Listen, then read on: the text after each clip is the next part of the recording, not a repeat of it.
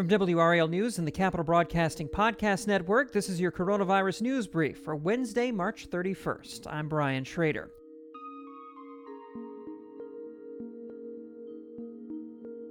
Research being done in Chapel Hill will help the CDC set the guidelines for what vaccinated people can and cannot do, providing what could be the first look of reality once we get past vaccinations. WRAL's Keeley Arthur has more on why college students could be the key to answering what we don't know about the vaccines. It is sad. It's very isolating. Ask any college student what they want most, and getting back to a more normal college experience is often at the top of their list. All in all, I just, as quickly as possible, I want to go back to how it was last year. During the pandemic, universities and students have tried to balance what it means to be social with what it means to be safe, and sometimes they've missed the mark. Now, though, this very setting could play a major part in how we figure out to get back to normal. They live in close quarters, they socialize. So, all of those things are really good for studying this question. Dr. Audrey Pettifor is a professor of epidemiology at UNC Chapel Hill.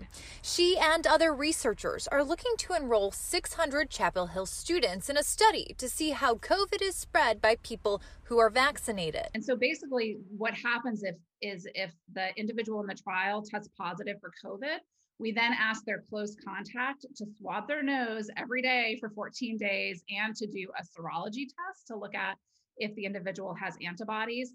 And we'll also ask questions like, is this person vaccinated? How, you know, we'll see if they've already had COVID. The study, which is backed by the National Institute of Allergy and Infectious Disease, will then help determine policy on things like mask wearing and traveling as more and more people become vaccinated. And I think that it's exciting because once people do get vaccinated, there could be more of a student life potentially.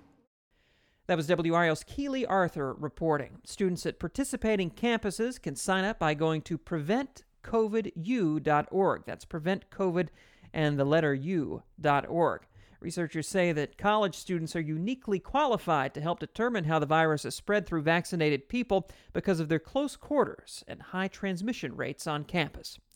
Little plug here you can listen to complete WRAL newscasts in podcast form. Subscribe to WRAL News Daily wherever you listen to podcasts. We post five newscasts each weekday and two on weekends. You get all the news, weather, and sports just like you get on television, but in audio form. Just search WRAL News Daily wherever you get those podcasts. We appreciate you listening. For the Coronavirus News Brief, I'm Brian Shrader.